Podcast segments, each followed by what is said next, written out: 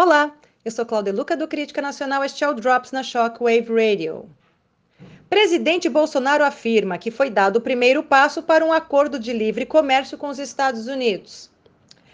O presidente Jair Bolsonaro afirmou nesta terça-feira, 10 de março, durante discurso na sessão de abertura da Conferência Internacional Brasil e Estados Unidos, organizada pelo Fórum das Américas em Miami, que foi dado um primeiro passo para um possível acordo de livre comércio entre o Brasil e os Estados Unidos presidente brasileiro afirmou: Como conversei com o senhor Donald Trump no último sábado, há um interesse de começarmos a discutir uma política de livre comércio entre Brasil e Estados Unidos.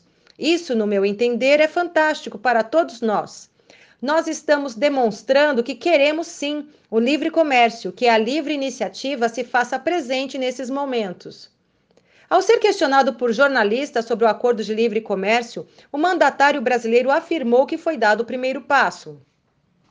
O presidente também falou que foram discutidas questões pontuais de interesse dos norte-americanos, tais como etanol e carne de porco. O próprio Donald Trump sugeriu que deixassem as questões pontuais de lado e discutissem um acordo comercial mais amplo.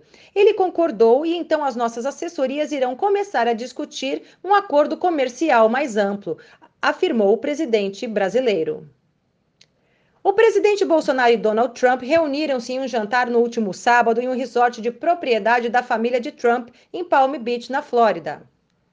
O ministro das Relações Exteriores, Ernesto Araújo, comentou em suas redes sociais que as conversações entre os dois presidentes permitem o avanço na construção de uma aliança Brasil e Estados Unidos pela democracia, segurança e prosperidade.